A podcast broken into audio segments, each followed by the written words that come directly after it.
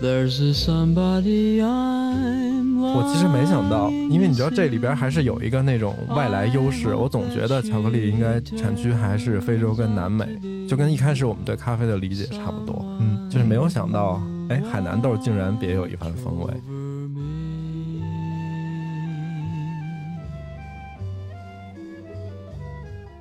呃，我觉得厄瓜多尔的这个豆子啊，嗯它比较有意思，因为它有一些茶叶的那种感觉，然后会有一些辛香类的花香。像我们有很多做冰兔爸的品牌，把这个豆子做出来会有啤酒花的香气啊。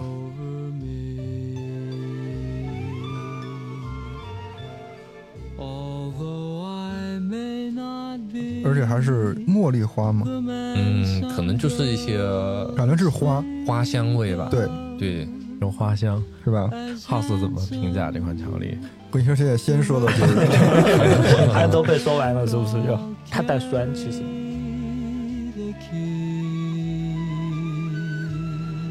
德芙那 D O V E 就是 Do you love me 的意思，哦，谐音梗啊。那所以送德芙的时候是抛出别人一个疑问句嘛？那就回一个好时嘛，就可以 kiss it。 someone to watch over me.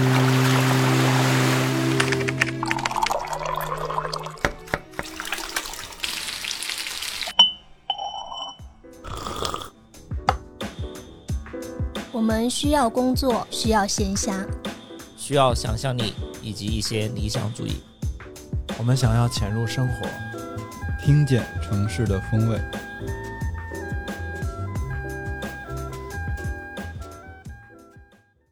朋友们，过年好哈！欢迎收听最新一期的《鲸鱼赫兹》，我是主播怪美。 我是乐克，我是 House，今天我们隆重邀请了我们的好朋友，在一个特殊的日子里，对黄哥，黄、 哎、到底怎么 称呼？到底怎么称我呼们？我们是应该称呼黄哥还是博文还是？呃，都可以，都可以。博因为文黄哥都哥可以是我们啊自己给瞎起的名儿，因为长得像黄立行嘛。毕生街黄立行。这样，我们先上来有一快问快答，然好后的先把这快问快答问了，大家好对黄哥有一个初步的了解，然后我们嗯再进入后边的正经的题目哈。好的，嗯，你不用看，我没给你那个题目。 我们快问快答都是搞突然袭击的。来吧。问题很简单，嗯，在成都最常去的地方是哪里？最想去的地方， 呃，冰森街嘛，或者是咖啡店。咖啡店。嗯对，，好哈。第二个，最喜欢的三家餐馆，甜品店和酒吧也行。最喜欢的三家餐馆，呃，让我想一下哈。我觉得这个题还挺灵魂拷问的，一上来都是最怎么最怎么。啊，嗯、莫小馆，哎哦嗯、然后咖啡店，我喜欢去竹院巷的有一个叫 Good，啊哦，还有一个我想一下哈，呃，七号面馆吧。哦，怎么都是吃面呢？莫小馆吃饺子的。啊，对对对对，第三个问题哈，嗯，心情不好的时候会想吃什么食物吗？不会，我心情不好的时候，我只会找人，就是找一个朋友出来聊一下天。嗯，倾诉型的，对对对，就是把这些不好的事情投放到那个人身 上。没有，就是跟他分享一下我的坏心情。嗯，呃，最后一个问题了，最想去的旅行目的地在哪？呃，最想去的旅行目的地啊，嗯嗯，现在应该是台湾吧？台湾省现在不太好去哈，是不是？有点麻烦，可以去吧？希望未来就可以开放吧，开放就能去了。啊嗯。嗯行，那我们还是让黄哥给大家正式的打个招呼呗。嗯啊，大家好，我叫徐博文，然 后跟黄嗯一点黄哥跟黄没有任 何关系，啊我是那个八角商店的主理人之一啊。嗯嗯，然后我们主要是做一些跟精品巧克力、冰兔爸相关的嗯、呃巧克力。嗯，这样。黄哥在我这儿是一个斜杠青年，嗯就是他的身份身世很复杂。多西对，影视歌歌多西多西艺 人，嗯巧克力是最近在主攻的一个方向，嗯，对之前是做咖啡，曾经是咖啡师，对对对，然后还是我们非常重要的 Brompton 的技师。对，就嗯这个事儿也是现在还在做的。今天是大年初四，嗯，二月十三号，明天就是情人节。众所周知的是，每到情人节，我们都会吃一种传统的 甜品粽子， 就巧克力嘛。今天为什么请黄哥来，就是因为他本身在做一个巧克力品牌，嗯，然后不仅是做品牌，所有的巧克力也是自己在做的。相比之下，做巧克力的人肯定要比我们这些光懂得吃的人更了解巧克力。嗯，所以我们今天就找黄哥，我们一起聊聊哪些呢？就是比如说巧克力的风味特点，不同产区有什么风味的差别，嗯，还有比如说制作巧克力的过程。然后就是我们其实对巧克力是有一些刻板印象的，一会儿具体会展开说说。还有就是如何挑选一块好吃的巧克力。嗯嗯嗯，那我们一上来，我们先说说它的产地吧。黄哥，好你做可可的那个豆儿，一般都是怎么选择的？嗯，现在国内的巧克力，我们做这种冰兔爸的巧克力的话，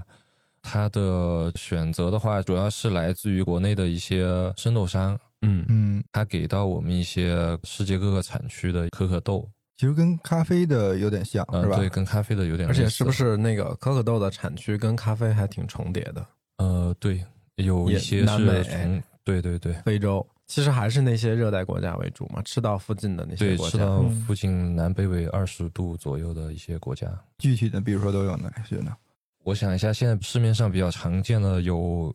秘鲁、啊，厄瓜多尔，嗯，然后多米尼加，像还有乌干达这种，大家应该会呃很有印象。然后还有就是我们中国的台湾嗯和我们自己的海台南，湾产可可豆啊对啊，它那个气候已经可以产可可了。对对，而且台湾的那个可可豆和冰兔爸的巧克力也是，我觉得在我们国内做的是算比较好的。哦，所以你会特别想去台湾，是因为对，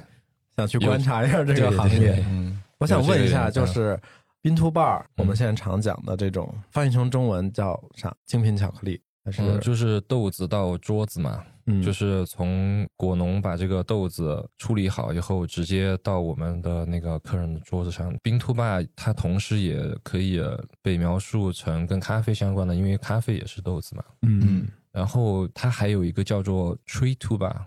但是这个就是更接近产地了，就像台湾这种地方，嗯它是有直接的那农个场农场和庄园的，像海南。嗯他们就可以做到 tree to bar，他们就直接是从树从树上树上摘下来 就可以做好就可以哎海吃了。南就嗯兴兴隆兴兴隆，隆，对对对，我之前去过一次兴隆，我在那个大街上就嗯见到过卖整颗的那个可可豆可可豆的，嗯，可果实，可果实实，对对对嗯嗯果实，对，那他直接卖那个也没法直接吃吧？整个兴隆产水果嘛，嗯，它其实是主要卖给游客打一个哦猎奇，哦嗯，嗯，那个坝就除了是像刚刚说的像酒吧、桌台那种，冰兔坝其实它可能有还有一个意思是从豆子到排块的过程，因为那个坝是块排的意思，好像没有，嗯它是不是就会有两个很意思在那儿？我觉得可以这么理解吧，就是因为我们把巧克力做好以后，嗯它其实是以排块呈现给客人的，嗯，也可以这么理解。客人主要还是通过排块来了解这款巧克力啊，那当然嗯我们也可以把它融化成热可可这样。哎，就这些产地的可可豆，嗯它在风味上有什么区别？因为我查一下资料哈，好像有三种，一个什么克里奥罗，对，克里奥罗，嗯然后弗拉斯特罗，对，弗拉斯特罗，哇，太难了，特立尼达与多巴哥，没有多巴哥，对，特立尼达。嗯然后呃，克里奥罗它是一个比较原生的可可品种。哦然后像你说的那个弗拉斯特罗，它是一个比这个种它的抗病能力要强一点的，占这个可可产量的总量是比较大的。但是现在我们大家能够拿到或者是吃到的一些可可豆做成的巧克力，它大多数都是特立尼达和弗拉斯特罗的一个杂交品种了。 哦，它就两边的风味都占着，嗯，杂交过后，它会把大家的优点放在一起，产量啊，还有就是抗病虫的能力啊，这样。刚才我们说的这个巧克力这几个种植的品种，是不是有点类似于咖啡里的什么铁皮卡还是嗯粉波旁这种？呃，对对对，比如说龟夏，嗯，龟夏的话，它可能就和我们的克里奥罗比较相似。它哦都是一些比较原生的种。哦嗯，因为我看他那个有一个对于克里奥罗的风味描述啊，它包含了好多好多哎，你比如说水果、花香，还有一些糖类、草本、香料，嗯它整体是比较复杂的那种气味儿。对，然后像那个弗拉斯特罗，它就更偏向什么坚果、泥土、木质这种。哎，泥土在巧克力里算一个好的风味儿啊。那在威士忌里，反 正算吧，你美。哦，突然也有个疑问，就比如说咖啡豆，它还有 S O E，还有说拼配豆那种。嗯但如果做巧克力的话，像比如说刚刚说的可可有这种特里奥罗，然后什么弗拉斯特罗，或者说拉鲁斯的一些。那如果做排块的话，它是说单一品种，就比如说我就用克里奥罗做一个排块，还是说我可以克里奥罗百分之多少加百分之多少的什么弗拉斯特罗这种？哎有有 S O E 这说是吧？对，但是我们巧克力基本上都是属于单一产区的。呃，嗯像我们现在讲的是豆种，其实豆种只是说，呃，它大的嗯品种，大的品种，对它种出来以后，其实还是要分，比如说它是乌干达种出来的，还是嗯厄瓜多尔种出来的。基本上还是以这个产地为命名了。对对对，嗯然后如果就是像我们刚才讲的拼配的话，其实呃也有人会这样子去做，但是嗯比较少啦。其实这个东西，我们刚才说起来复杂哈，理解起来很简单。像咱们四个人，比如说我给你们同样一棵树，咱们拿茶叶举例子，因为跟中国比较近，嗯我们都用做安吉白茶的白叶一号。我给你们四个人一人发一颗，我去蒙顶山上种，你去龙井村种，种出来味儿就完全不一样。嗯哦，对对对，你为什么就分配非得在山上？啊不是我的意思，就是 说，大的品种，就刚才你说那个，比如它风味很复我杂，懂花花果香气啊、泥土，这些应该是一个总的一个概括。就我们可能具体做到巧克力这个风味上，还是要看它那个产区本身的一个水土跟种植管理，是吧？对它的风土、微气候，但是可能就是品种好，奠定了一些它的基因基础优势嘛。嗯啊，对对对对对，然后现在八角用的大概是有三款产区的豆子，是吧？对我们现在用到的是一个来自厄瓜多尔的翡翠庄园，然后啊还有一哦个是我们海南的一个叫古月庄园的嗯，豆子，然后还有一个是来自乌干达的一个豆子，我对那个海南印象还挺深的，嗯因为黄哥其实就在我们滨生街零二八三楼做他的巧克力工作室嘛，嗯，经常就是在研发阶段或者是做成了成品，也会让我们品尝。我其实没想到，因为你知道这里边还是有一个那种外来优势，我总觉得巧克力应该产区还是非洲跟南美，就跟一开始我们对咖啡的理解差不多。嗯，就是没有想到，哎，海南豆竟然别有一番风味。因为我原来觉得海南都是那种导游的营销话术， 这个海南种的这个豆子，它也是这几个品种吗？嗯，海南这个豆子的话，它可能也是杂交，对杂交过的，嗯，对。那就你做这三个豆子的时候，你觉得他们仨在性格或者在风味上有什么突出的一些特点？嗯，我觉得就你看，正好我们这仨，就一个是南美，一个是非洲，一个是亚洲。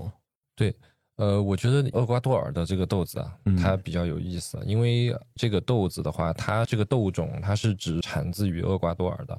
嗯，哦，就是啊当地的原生种。对，这个豆子啊它的风味也是我个人比较喜欢的，它有一些茶叶的那种感觉，哦，有然后茶感，，对，有茶感，然后会有一些辛香类的花香，嗯比如说像我们有很多做冰兔爸的品牌，把这个豆子做出来会有啤酒花的香气啊。哦，哇，我其实想问一个那个问题，就因为这些豆子啊，其实离我们消费者嗯太远了，就是很难记住。它还不像咖啡，因为已经教育市场教育这么多年了，嗯大家多多少少都能说出点什么来。但巧克力真的还是需要挺漫长的一个过程呢。我们嗯直接面对购买的时候，其实我接触的就是成品巧克力，嗯是吧？那现在市面上成品巧克力基本都有哪些？排块这一般都算什么？看它的可可含量是吧？呃，对，呃，现在我们比较流行的排块是在早年间美国的一个品牌做出了一个排块的这样形式，嗯，嗯然后也得到了消费者的认可。后来所以变成了行业标准，对就大对家对通用的。早年间，哎，那是是谁？吉百利还是什么呃？是一个也算是精品巧克力的品牌，它叫蒲公英。嗯，丹利拉人，对对对对什么什么？它英文名好像叫 Dandelion，好像说是一个创始人是以前是科技行业出来的，然后现在好像还存在，还挺火的，还。对，是他把巧克力做成了排块，在大范围的售卖，所以、呃这个巧克力排块的这个概念就在冰图吧流行起来了，那这么说来，其实排块应该也没多少年，是不是？就它不是一几个，十年吧。嗯，哎，但以前我们小时候吃的也有排块有，但黄哥对说的像蒲公英、丹地烂，它应该是后来做冰敷吧，在排块领域做的比较火的精品品牌。但比如说以前对精密巧克力之前，其实也有排块这种巧克力的形态的存在。精品巧克力是指什么呢？比如说你们这些在做这个以及这个行业，嗯大家有一个统一的认知吗？就谁是精品，或者什么样的是精品？对对，就是谁是精品咖啡，谁是那种瑞幸那种。嗯，其实这个精品巧克力，它和精品咖啡，比如说像我们讲的瑞幸，啊我们把它界定在不属于精品咖啡，它属于连锁咖啡的这个范围嘛，而是因为他们可能选择的咖啡豆的品质啊、没有达到品哦所谓质精没品有咖啡达到的所这个谓要精品求，咖啡的标准吧。嗯，但是、呃现在在我们这个精品巧克力这个行业，其实是没有说像有瑞幸这种品牌存在的。嗯，就是大家都算是精品巧克力，因为大家采购的这个豆子啊也都是啊其实就是可能精品可可这豆些品牌的就是原料、工艺什么的大差不差，就大家没有说有很大的区别。嗯，因为现在国内可可豆的生豆的资源，我们能拿到的可可豆都是比较精品的可可豆。翻译一下，就是都挺贵的。嗯哦，嗯可它可豆里边有没有那种类似于罗布斯塔这种，就是说大批量商业化使用的低廉成本的原料？那个弗拉斯特罗就是吧？对对对，嗯哦，其实也没有在那样分是吧？你比如说我这个精品巧克力，我就只做黑巧，百分之八十或者百分之九十以上的黑巧，嗯然后我不做白巧克力，我也不做牛奶巧克力，没有在这样分的，也会做这些是吧？，对对对，嗯呃，也会加一些果仁儿，做果仁儿的那种零食化或者甜品化那种也可以，是不是？只要是我的原材料用的够好，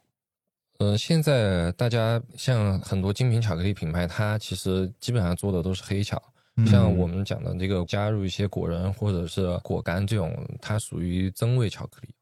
嗯哦，它算增味呃了。对对对，但它其实也算是精品巧克力啊。还是跟咖啡豆一样，贵的豆子对都会做手冲做美式，不太适合啊去做一些调味的咖啡或者加奶什么之类的。所以贵的嗯豆子对就要尽量做黑巧黑克力巧。呃，也不是说贵的豆子吧，就是比较稀少、稀有的豆子嗯，嗯啊、因为现在国内的呃巧克力生豆的这个产区，可以供我们选择的是不是很多的？啊嗯就是比如说像一些做精品巧克力的比较早的品牌，做的比较大的品牌，他们有很多像我们这种刚起步的品牌拿不到的可可豆的资源，嗯，但是他们就会很珍惜这种豆子，啊，但他们就会把这个豆子想尽办法的把它呈现出一个最好吃的状态。嗯，我觉得我们要不然，嗯、先让黄哥讲一下一个巧克力从它那个生豆到我们消费者拿到手里的这种排块也好，零食也好，它中间大概都经历了哪些？嗯，它这个中间经历的步骤，其实说复杂也挺简单的，大概有七八个步骤吧。嗯就是我们会先选好我们想要的豆子，啊嗯，然后我们拿到这个豆子以后，我们会对它进行一些瑕疵豆的筛选啊，啊，把这个瑕疵豆筛选好以后，我们就会把这个豆子烘焙好，然后我们把这个豆子烘熟了以后，其实跟咖啡豆是差不多的，啊只是我们在这个烘焙好以后，有一个步骤就是我们要把这个可可豆果皮和果肉分开，哎，它这个烘焙的时候有什么一爆二爆？没有这种，呃，可可豆其实有一爆的。啊有一爆的没有吗哦哦二爆是吧？呃，二爆的话就可能 不好吃了，它就是烘过了，我觉得哈，它是不哦是嗯可可豆烘完之后，它的含水量会比咖啡高，就没有烘到那么的重嗯，差不多的吧，我觉得嗯差不多的。哦。哎，我刚才想问一下，第一步在那个挑选生豆除杂质的环节，跟这个烘完之后让果肉跟果皮分离的环节，是要人工手工做，还是说有大型的设备可以去做？呃，我们现在基本上都是纯手工在做，哦，啊，其实筛选的这个东西它比较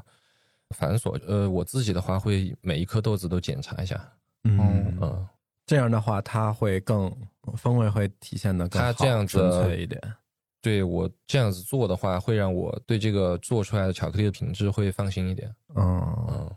哎，那巧克力豆有类似于咖啡的那种前期的，比如水洗、厌氧、日晒这一类的发酵的工艺吗？呃，有，它其实主要是一个发酵的工艺啊，哦，呃，发酵完以后它就会晾晒干。就是在你拿到生豆之前，它是要经过这个环节的。对可可豆的话，它必须要发酵，哦然后因为它需要通过发酵去让这个可可豆产生一些风味物质啊。其实前面这个环节对你后期出来是什么味儿的影响还蛮大的，是吧？对对对，嗯，好，我们现在已经进行到那个烘焙这一步完了，然后挑选也就是果肉跟果皮分离对啊，然后下一步呢，果皮留下的是果肉的部分哈，对，啊，果皮去哪儿了？给我果了。 皮我之前 看他分完，我给要过来了。果皮的话可以收集起来，然后拿来泡水喝，也可以拿来、哦嗯果皮茶嘛，对，对嗯可以做一些呃做一些糖浆，或者做一些其他饮品的增味，嗯比如其实说康普茶。对，其实大家可能那个想象不到，它分离下来那个果皮巧克力味儿巨浓，对，我对觉得对比咖啡果皮茶的风味要浓郁非常多。对我之前管他要了之后，我就本来想做那个康普茶增味什么的嘛，然后我就先拿水泡去尝试一下这个是什么味儿，结果它泡出来的水，你就感觉在吃一个没有奶、没有糖、不丝滑的巧克力，我觉得味儿哦没有太大的区别。哎，那如果是不是做可可粉就不用分离了？呃还是要分离啊，因为哦果皮的话它会有一些不好的风味。呃，嗯，如果你直接和可可果肉一起做成可可粉的话，可能就没有那么好吃。嗯，然后接下来，哎，接下来到哪儿了？那个剩下的豆儿继续，对，然后我们把这个果皮果肉分离以后，我们就只要这个果肉，嗯我们就会把它放到一个机器里面去对它进行研磨。嗯这个机器啊可能有点像我们磨黄豆的那种石磨吧，可以这么理解。哦它会一直在这个这口锅，它是一口锅，它会一直在这口锅里面旋转，通过旋转的这个过程，把这个可可碎粒嗯，由固体磨成那种可可浆状的。哦，它会因直接为变可成对，浆，因为可可它果肉里面含有大量的可可脂哦，啊、脂肪，它会通过它的不断研磨，把它变成一个可可浆状液体的形式。哦，对，哎，那个白巧克力就是可可脂的部分，对加上牛乳什么这些做的，对，是吧？对，对，对，对，所以可可脂本身是没有颜色的。脂肪嘛，嗯呃，白色吧，有点淡黄色。这一步我可以理解为芝麻 酱， 对，其实磨芝麻酱是一样的道理。嗯对，对，对，对，因为对芝麻也是油脂含量非常丰富嘛，它对磨完对之对后就是稀的。然后这个过程，呃，大概会持续二十四到四十八小时。要磨这么久啊？对，这样子它会增加我们入口口感的那种细腻程度啊。当然，现在嗯，也有很多同行他会做一些粗研磨，或者是没有那么长时间的研磨。但我自己对这个理解的话，我是基本上不会让它超过四十八小时的。嗯，这一步是决定，口感对就是我们入口的时候它的对颗它粒度的问题。颗粒度，然后因为就是像我们以前，比如说我们吃过的一些像超市里买的那种巧克力糖嗯，果， 它他给它下了一个定义：巧克力糖果。对，它其实呃，为什么那么丝滑？它嗯是因为、呃，可能添加了一些，比如说乳化剂啊，哦，然后可能它的研磨也比较精细，啊嗯，所以它它比较丝滑。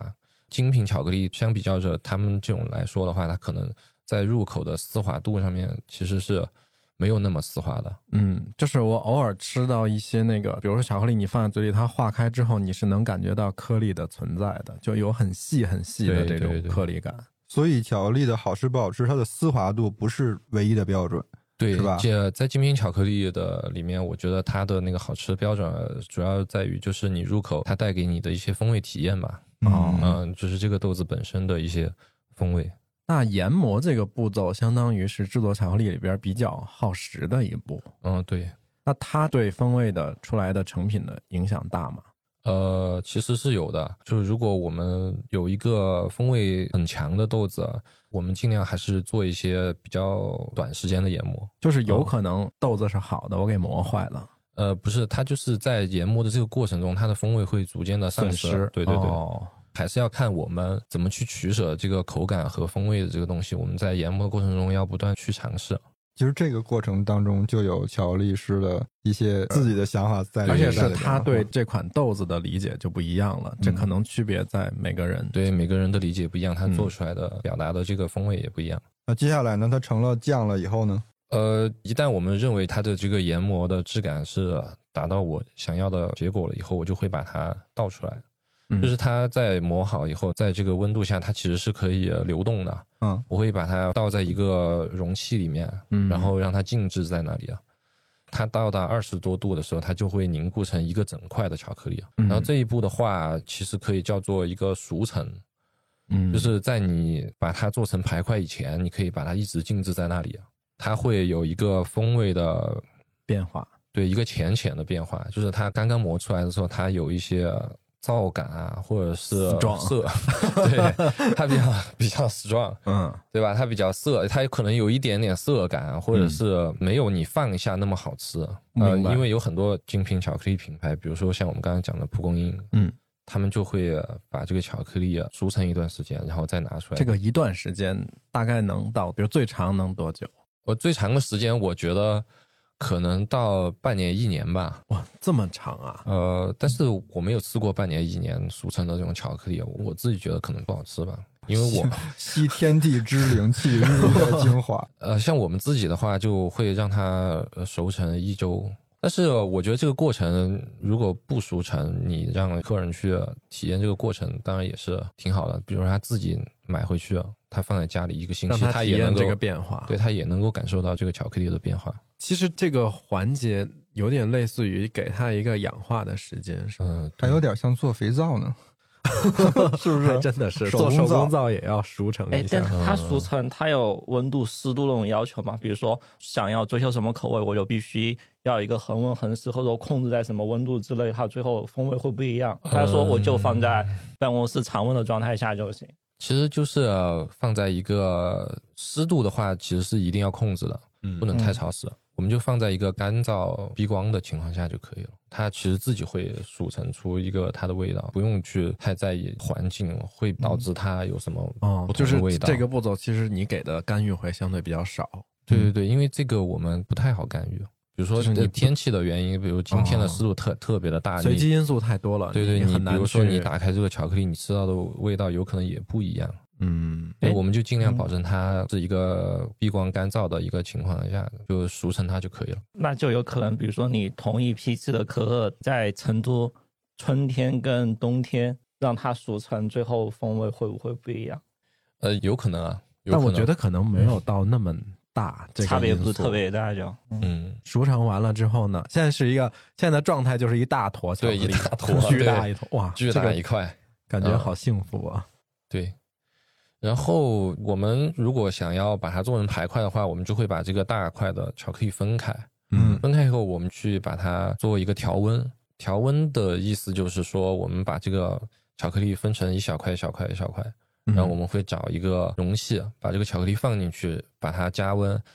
加温以后，这个巧克力它现在是一个固体的状态，它就会嗯慢慢的经过温度，它就会变成一个液体的状态。所以为什么这个巧克力我们可以称之它为液块呢？嗯，就是它又是液又是块，就是它在不同的温度情况下，它可以展现不嗯同的状态。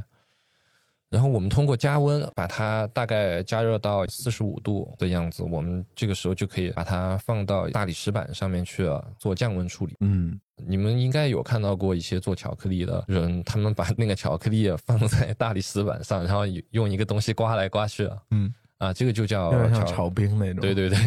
炒酸奶。对，这就叫调温是吧？对对对对对，条纹，因为那个巧克力在我们做好以后，其实它内部是有一些晶体结构的，哦，它会通过我们的这个几次的调温的这个动作，把它的这个晶体结构逐渐的统一，嗯，然后统一到第五类晶体，因为它一共有六类晶体，我们把它通过一个温度把开它始通 过哇我觉得开始上统一到化学第课了。 五第五类晶体的时候，我们就可以把它冻起来了，就放在冰箱里面冻起来，嗯让它凝固。 那我问一下，第五嗯类的好处是不是稳定？对第五类晶体，它是最稳定的，巧克力做出来的那种光泽感和硬度哦也是最好的。所以这个就是为什么有的时候我们买到巧克力，打开之后发现它发乌，有的就是很亮，就是跟对晶体结构是有很大关系，是不对是？对对，这个就是在社会上磨平你的棱角， 让你们长得都一样。冰箱要放多久？定型就行了，是吧？对，它其实我们会把它在调温过后，我们会把它倒进一个模具里。模具的话，只要观察它和那个模具分离了以后，你就可以把它拿出来了。大概可能二十分钟，那还挺快的。，啊对这块巧克力就算做完了，对，就算做完了。它就这我边们检查一下它的这个光泽感，嗯然后如果没有问题了，那么我们就把它加上我们自己的包装。。对对对，嗯哎，那我还我还想问一下这个第五 类，我怎么确定我现在它已经到第五类晶体了呢？长期的一个制作经验嘛，因为它还有哦就是说，它其实是有一个标准，你可以嗯去看的。我们在调温的时候会有一个温枪，我们会去看这个巧克力它的温度到达了多少度。比如说它到达了三十三度，可以基本上确定它已经是第五类晶体了。对，我就基本上可以确定，我可以把它注入到模具里了。比如到达这个温度以后，嗯我再把它降温，再倒出来以后，我基本上就可以确定它是光滑的了。哦，但是所以它还有一个，我现在在大理石上是三十三度啊，它的温度会变 呀。这这就是在你要掌呃，握这个个调温的话，这个是你现在就是逼人家把商业机密， 把自己的那个这么多年来的经验全都要吐露。这个调温其实很简单的，你只要在那个网上去查询到一些视频资料啊，这些都有的。解答一下你这个对于温度的这个疑惑嘛，就是你就尽量让你的室温保持在你想要的温度就可以了。嗯，哦，它就不会变了，是吧？那对是我不管用任何品种产地的巧克力，它的凝固的那个温度的点都是一样的吗？对，哦，刚才说的就是一个基础的一块儿精品巧克力从生豆一直到排块的这个过程。嗯嗯如果现在我想呃去做一些增味的话，要放在哪个步骤？增味的话，它主要是放在我们精细研磨的这个嗯步骤，去投放一些干头、呃干投一些我们想要的风味。比如说花椒， 嗯，只要是只要是没有不含水分的东西都可以啊。啊、比如说你想要做一些水果类的，你可以把这个水果风干以后直接投进去。啊它也会磨成亲妈都不认识了，就完 全看对不对出来的。对对对，亲妈的不是？对它其实跟精酿啤酒的那个嗯风味投料其实是比较类似的。啤酒在加温煮这个麦芽的时候，它就可以投入一些嗯，增味嘛。 巧克力它的风味儿分段嘛，比如说前段是什么味儿，后段是什么味儿。呃，其实呃可以这么理解吧，但是我觉得巧克力它的风味具象程度它是大于啊咖啡的。对对我也肯嗯定我也是一样的肯感定觉。我不知道大家有没有在吃的过程当中，呃，巧克力是跟你说这个它是什么风味儿的。有一次，黄哥给我拿了一块巧克力，说你试试这个，你觉得它是什么味儿的？尝了一下，我说是苹果，他说对，嗯它的对对对苹果非常非常的准确。哎，你说到这儿，嗯今，天黄哥也不是空着手来 的，我们现在面前就摆了一个，对对对对呃，这个啊可以是尝一下啊呃，是哪个产区的？这个就是我们刚才讲的那个厄瓜多尔的翡翠庄园的一个豆子啊，哦，嗯，它是就是有一个非常具象的茶感，来来来，先先快尝一下吧发个，尝尝一一个下。我们要说是什么茶吗？呃，可以啊，就是你自己的感官，你可以分享一下。巧克力吃是要咬还是让它自己化？ 呃，你可以把它放在嘴里，等它自己融化。但是，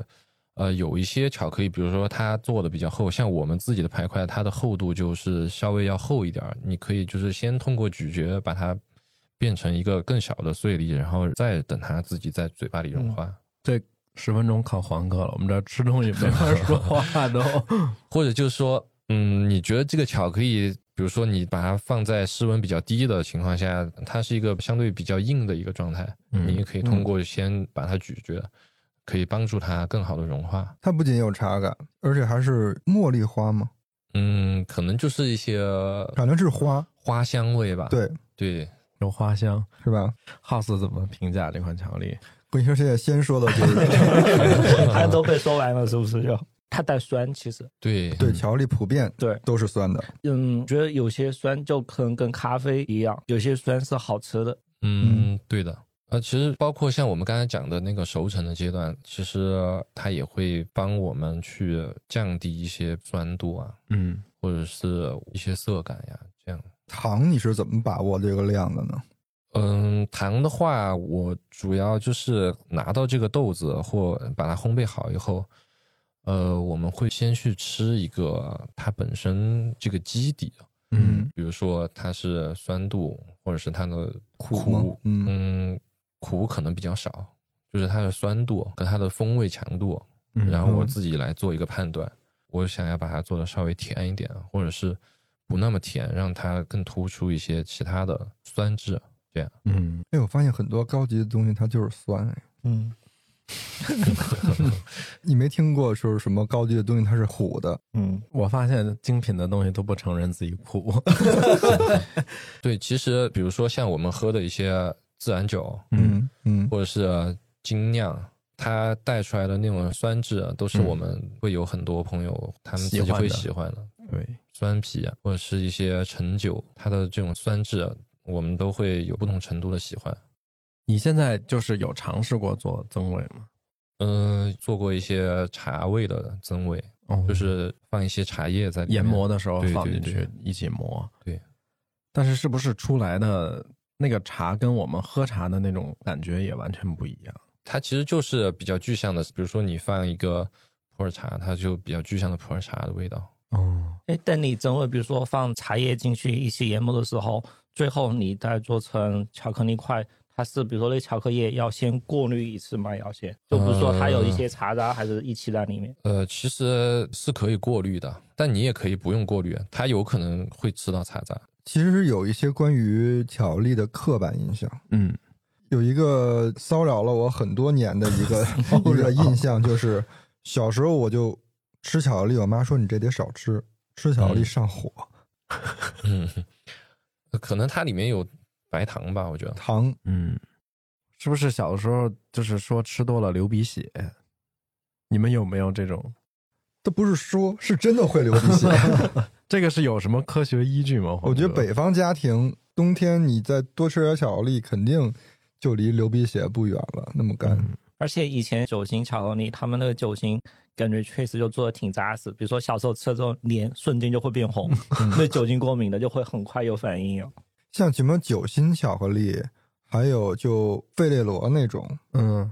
它其实都算我觉得刚才糖就是黄哥给了个定义嘛，巧克力糖糖果。 对对，它的就糖在含糖你量眼可里，能比这个较是高吧不属于巧克力的，是吗？嗯，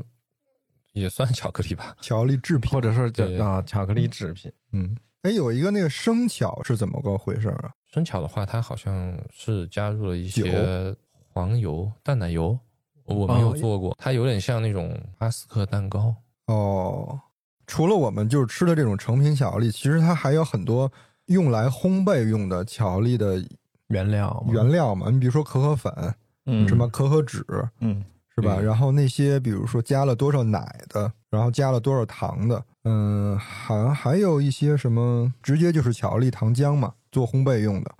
对它其实给到这种巧克力烘焙的朋友，它就是相当于我们的这个熟成这个阶段的，嗯，哦，它只都是没有说把这在个调温造型。对对对，它就是在调温前的这一步，它只是把这个东西做成了不同形态的东西，然后卖给做烘焙的这些朋友。嗯，只是说它使用的这个巧克力比例，它可以控制。它比如说，它卖一个百分之八十的巧克力，它可以提供很多比例的这种巧克力，然后供这种做烘焙的朋友来选择。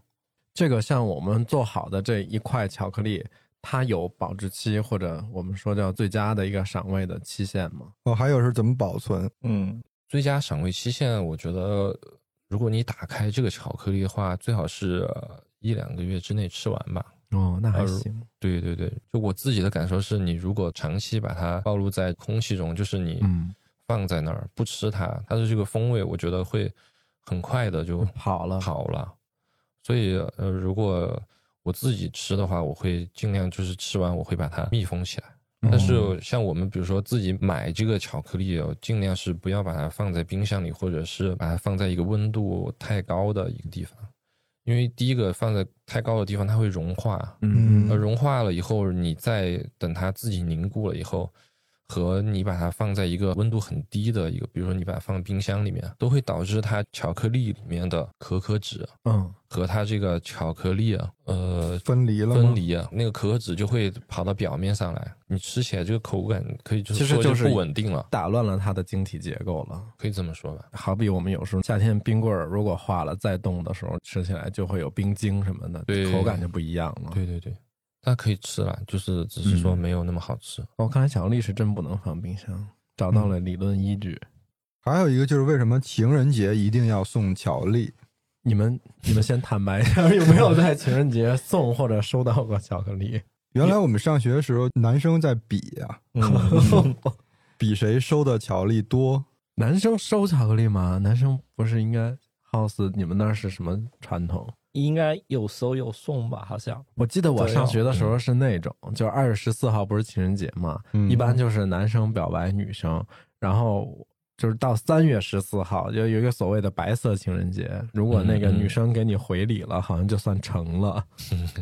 我觉得巧克力应该跟情人节的这个关系啊，好像是一个卖巧克力的公司把巧克力包装成了一个对，嗯跟情人节相关联的又是嗯一个送礼物，对对对，成功的营销案例，对一个成功的营销案例。啊所以到后来，情人节送巧克力就变成了一个传统了。巧克力跟情人节的这个绑定关系，其实都有一百多年了。这么长时嗯间，，对，因为当时可可这个东西从美洲嗯到欧洲，它有一个最主要的功效提神，哦，嗯，它是因为药才进入欧洲的。但是到了欧洲以后，它的所有功效让欧洲人最迷人的是它那催情的部分。它有催情的对功，效，有一个有一本书叫《食物与情绪》嘛，嗯它就写到巧克力中含有一个物质叫苯乙胺，嗯，然后这个苯乙胺是和我们大脑在恋爱时分泌的那种化学物质是一模一样的。哦，所以它确实有那方面的特质。呃，但是把这个特质拿到台面上跟大家说的时候，是谁呢？是吉百利在一八六八年就开始了，开始做这种巧克力跟恋爱关系的这种广告。然后紧接着，好时就马上又出了一个泪滴型亲吻巧克力。嗯，然然后后来就是所有做巧克力的品牌都在干这个事儿，然后又诞生了一个巧克力品牌叫德芙嘛。嗯，德芙那 D O V E 就是 Do you love me 的意思。哦，谐音梗啊，那所以送德芙的时候是抛出别人一个疑问句嘛？那就回一个好时嘛， 就可以 kiss it。但是这套东西在精品巧克力里边好像不是一个对所谓的营销噱头，是吧？对我觉得这种营销它过时了。嗯现在的巧克力营销有点 c back，你们没觉得吗？对现在对吃对巧克力又在注重它的功效了，因为呃黑巧克力比例高的情况下，它确实巧克力本身是有功效的，对，以心血血管啊，然后包括它能抚慰你的情绪。可能就是跟你说它里边含的那个物质，而且现在做精密巧克力，感觉还有一个概念是 slow food，slow food 就现在所有做精品咖啡或者说做精酿啤酒的，嗯就会更强调我是作为这个食物的制作者，嗯我要从源头开始做东西，然后是作者本身，我想让它具有什么样的风味。为什么巧克力在全世界是最受欢迎的甜品之一？嗯它的包容性太强了，它可塑性特别强。嗯有一个粗浅的分类啊，就是说人们对于食物的偏好，口感上的分了四类，一类是咀嚼者，然后一类是嘎嘣脆者，还有一类是吮吸者，还有一类是食物粉碎者。比如食物粉碎者就是冰激凌，就是你吃到嘴里马上它扩散开来。哦前面那几个就很好理解嘛。嗯，你看这些在吃东西时候特别嗨的这种口感，巧克力都可以做到。嗯，嘎嘣脆，然嘎后嘣脆化开，化开，然后吸吮， 嗯，这么说好像还真是哎。哎，我们平时如果在买巧克力的时候，挑巧克力有什么小提示可以给我们吗？呃，如果我们买精品巧克力的话，主要看一下它的那个风味，风味描述，对风味描述，就是它给到我们的风味信息是不是我们所期待的，或者是我们喜欢的。哎，呃像精品巧克力这个行业会有风味轮这种东西吗？呃有的有的，跟咖啡的差不多，也是一个指导的作用。对，只是说它的风味可能没有咖啡那么多。嗯，嗯，但会不会有一些风味，就不管是生豆产生的，还是你加工过程中产生的，它并不在风味轮上，就是比较刁钻的一些风味。不在风味轮上，是不是就是做坏了？ 主要看是不是好的嘛。如果是好的风味的话，其实你把它讲出来，然后再更新一下就可以了。我觉得，嗯，嗯除了风味描述呢？嗯，其实你可以看一下它的配料表。就是嗯如果它只是可可碎粒啊、糖、可可脂，它的配料表比较干净一点儿，嗯，也要就看可配以料也表干对不干净。也也嗯 OK 的。只是说，我们如果选择精品巧克力的话，主要还是看它的风味是不是我们喜欢的嘛。还有一个代可可脂，其实大家可能也得注意。代对可可脂就是不是真的可可的脂肪嘛？对，就代可可脂也没有问题，但它嗯只不过它就不具备可可脂的所有功效了。好多那个巧克力它的功效其实就在那个可可脂上，嗯哦但代可可脂是其他的，比如说棕榈油之类的这种替代啊性的东对西、精炼嗯的食植物油或者是棕榈油，然后还有就是大豆油这一类的椰子油嗯啊，它都可以称之为代可可脂，就是我在做巧克力的时候是可以添加这些油脂的，是吗？这种油脂，因为可可脂本身它的价格是高于这些的。嗯，呃，我们做巧克力的话，肯定都是用可可脂来做的。只是说我们刚才提到的一些巧克力糖果，嗯 他们就会用到这些代可可脂，因为他们的制作的量很大。嗯，巧克力。我这个问题问出来以后，我会觉得有点毛病， 因为巧克力谁不会吃呢？对吧？对，但是我又很想问，巧克力啊 怎么吃？对你说的是吃这个排块，还是说你想说它有什么其他的吃法没有？哦啊，对，我想问他有没有什么其他的啊，就吃法除了光嚼这种嚼着吃，还有什么其他的？嚼着吃、蘸着吃，做着吃， 哎，那个巧克力喷泉那种，瀑布啊，对，嗯，其实我们刚才最开始说的那个，在海南嗯的街上看到有很多那种巧克力的果实啊，嗯，其实那个巧克力啊，它的这个鲜果也是可以吃的，当啊水果吃吗，当水果吃。它其实鲜果剥开的那个样子跟山竹的样子和味道其实有点相似的，只是说它的那个果肉是比较少的。而且有的里边还是那种鲜红的。啊，对对嗯对。然后再说回这个做好的巧克力的话，我们嗯基本上吃法的话，就是第一个是排块嘛，嗯第二个我们就会把它融化掉，当做一个饮品来喝。热巧哦热巧克力啊，我发现一个热巧非常妙的，嗯，巧克力的原产地在中美洲嘛，然后特别早之前了。嗯，然后有一个阿兹特克文化，嗯，好多的那个历史书上都说巧克力是阿兹特克人，对，阿兹特克人当时喝一种东西，那个东西就叫巧克力，嗯，它就是巧克力最初的形态，就是跟我们现在热巧克力有点差不多，它就是液体的，那它有奶吗？没有哦，他那个时候是功能性饮料，是给他们的战士和贵族喝的，提神，哦主要为了提神，当兴奋剂用。当新对对对，嗯当新闻剧用。我就觉得这个事儿挺妙的，它历史上被人发现的时候，古代人是这么喝的，然后到现在我们还是会有这样的一个 方式。标准的热巧是怎么做的呀？它有两种做法，就是嗯你可以加牛奶，哦，你也可以不加。你也可以加水，用热水来融化，变成没有牛奶的热巧克力。它的区别就在于说，呃，如果你你没有加牛奶，你用水融化的这个热巧克力，它的巧克力本身的风味会更强一些。如果你加入了牛奶的话，牛奶会掩盖掉一些它本，呃就或者是那是个。有可能它会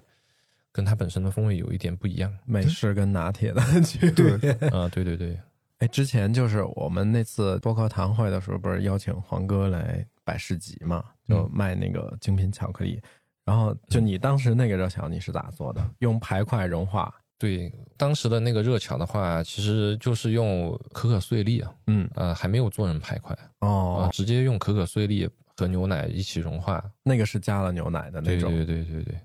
哇，那个热巧怎么讲呢？就是人生值得喝一次。是那我放觉多少得巧克力？太好喝了。但是那天当天，我其实给黄哥提了一个疑问，嗯就是因为我当时觉得那个它有点超过我对一杯热巧的价格的这种认知了，当然也没有贵到那种程度啊，我只是觉得略贵。嗯， 当时是卖四十八，是吧？四十六，啊，我行利润就两块，啊，四十六，因为我我想不到它为什么会那么贵，因为你知道原来喝过那种便宜的热巧，它可能是用那个可可粉什么的再兑牛奶啊 出来。你说的是雀巢美露成长的一杯吧？哎对对对对 对。当时就有点没想到，后来我就大概问了一下黄哥，就是它为什么那么贵，它贵在哪儿？嗯，制作一杯热巧，它大概会用到多少巧克力的原料嗯吗？十五到二十克吧，我们一个排块是多少？呃一个排块是四十到四十五克，看你自己品牌的一个那其实排块的定制。相当于就用了小一半儿了。对呀、所以它就价格在这就儿摆着就呢嗯是成本在那儿摆着呢。因为我们按现在国内的市场行情，这个一个排块大概的售价范围基本在多少？我知道的应该在五十块到八九十块之间吧。嗯嗯，就是看豆子的产看区什么的。其实主要是看豆子的这个你制作的时候的一些损耗，哦就有的豆子它的损耗是比较大的。哎，但比如说所有排块，就国内各个品牌之间，它排块是根据说是重量是一样的，比如说大家都统一是四十克、五十克，或者说还是说那个排块它尺寸是有一个行业标准什么样？嗯，这个的话好像没有，主要它取决于就是你自己排块的一个样子。呃，我们自己定做的这个排块的话是四十克左右，很多品牌他们自己做的这个模具的话，他们就是在四十五克左右。其实是这样的，就是现在我们市面上能够买到一些通用的模具啊，嗯嗯，然后它的这个克重都是在四十五克左右，然后只是说我们自己品牌，我们是去定做的这个模具啊。嗯，然后我自己认为这个四十五克稍微有一点儿多了，还有就是它这个通用模具的这个形状不是我们自己特别喜欢的一个嗯样子，啊所以我们是按照我们自己的需求去定制的。黄哥是一个那种细节控，对就是你看他整个品牌的，包括 VI，然后出的一些照片，然后包括那个包装。那天他第一次给我，就是说做出来成品了，给我一块儿，我一打开我惊了，我真没想到他的那个排块的模具都还定制了，哪怕对有他们的对对 logo，然后有一些那种跟 VI 呼应的线条。嗯，非常的对完整，你嗯不会感觉它是第一次在做巧克力这个东西。对，有一个比较有意思的观察，就是呃，我们的那个小红书八角商店的这个粉丝里面，有很多都是做设计相关工作类的朋友在关注我们。哦嗯，这正好就补齐了，我本来还想问呢，都是什么人在消费精品巧克力？你现在有接触到一些就是你们的顾客和消费者，就他们会给你一些反馈吗？大多数都是对风味变化有追求的一些朋友，嗯，嗯呃，比如说他们都是喜欢喝精品咖啡啊，嗯，呃，比较比较喜欢喝一些自然酒，精酿，对精酿这种，因为都是比较相通的嘛。嗯然后还有一些，比如说，我觉得可能是爱好运动的一些朋友，嗯因为黑巧它相对比较健比较健康，对，还有有可能就是单纯喜欢巧克力的朋友。嗯嗯。那黄哥现在这个巧克力大概会从哪个地方能够吃到？就是你是会单独零售，然后也会供给一些店，是不是？嗯，对，呃，我们的话现在目前就是在小红书和我们自己的微信号上面在做一些销售，然后包括我们那个冰人街的豆海咖啡也能够买到我们的排块。嗯，大家如果想吃这巧克力的话，就那个从 show notes 里去练一下八角巧克力就可以好。可以，现在会有那种精品咖啡店，它会需要这些原料吗？做它的创意咖啡或者热巧这种饮品，呃，有的，有的。但他们会不会觉得用这个成本高不高呢？呃，这个成本的话，它其实相对于他们之前使用的那种可可粉来说的话，肯定是比较感觉还高了不稍微少要是吧高一些的，对。嗯但是、呃我觉得这个东西，呃在我的理解里，我其实更愿意跟他们去妥协一些这个成本的东西，因为嗯我、呃，如果他们愿意去出品这个东西的话，我觉得对于客人来说，他们也能够更充分的了解到精品巧克力这个东西。啊嗯，而且你把它做的特别那种高大上了，那然后那种嗯对对对，一般人买不了的也也没意义。其实这对对东西对还是想让更多人吃到什么是好吃的巧克力。对对对吧，就我们自己也非常的希望它能够融入我们的日常的生活。嗯嗯嗯，就像我之前平时没有吃过像黄哥他们做的这种精品巧克力的时候，我之前就是对巧克力甜奶、嗯是吧巧？克力味儿，对，我只后能说出巧克然力后味后儿。边还有一些，后边你知道了精品巧克力，因为现在也会有一些那种拿到了投资的那些那些品牌在做什么每日黑巧什么这些嘛，嗯，是 吧？这么直接就这么点名 了，还我觉得黄哥他们这一类型的独立一点的工作室也好，或者店也好，嗯嗯做的这个巧克力，它不是消费品逻辑。对，嗯就是我看到的这些在做，包括咖啡、巧克力的，为什么觉得感兴趣、觉得好，是因为比如我看着它这个生豆到了，它在院子里分解，然后一点一点通过研磨自己的一些加工跟干预，然后变成了一个非常好吃的东西。嗯，你会被这个过程就深深的吸引。有东西里头，对，对，领的是 不是？最近看《繁花》看多了。所以黄哥这个工作室不是在我们这个零二八的三楼有一间做巧克力工作室吗？这个是可以，比如说有一些什么机会能够开放，让更多的人可能体验或者只是看一下这个过程。呃，我觉得可以吧，就是小 我的小感觉范围就呃的，被节目逼的是小吧？范围的可以，就是我们可以想一下，嗯以就是一个什么形式去，对，因为他还不能说让大家乌泱了解乌一下泱，然后来了人破坏掉这个生产的环境，对吧？因为对这个环境挺重要的。那我们今天就聊到这儿，嗯然后也谢谢黄哥来跟我们聊聊巧克力这些事儿哈。嗯，嗯，大家可以给我们做一些评论。如果比如说你第一次收到的巧克力是什么时候，嗯，或者你第一次送给别人巧克力发生了什么故事，欢迎大家在评论区和我们分享一下就。看看你还记不 记得是谁。 对，然后今天也不是空着手来的嘛，嗯，那个黄哥八角商店，我们一起准备了三个巧克力牌块儿送给静云合资的听众朋友。嗯，然后也是从评。论区抽嘛，对，那我们是吧就从评论区抽三个评论，然后嗯到时候寄给大家，嗯，也算是我们精英赫兹和八大商店一起送给你的一个情人节礼物。对，嗯， Do you love me？那我们这期就到这儿，欢迎大家收听本期节目。然后，如果喜欢这期节目的话，欢迎大家在苹果播客给我们评分，嗯然后或者给我们评论互动。我们有一个群叫做“精英合资饭前饭后群”，如果想加入群的朋友呢，可以先添加我们的微信号“精英合资 FM”。好，那我们就下期见。拜拜拜拜拜拜拜拜。拜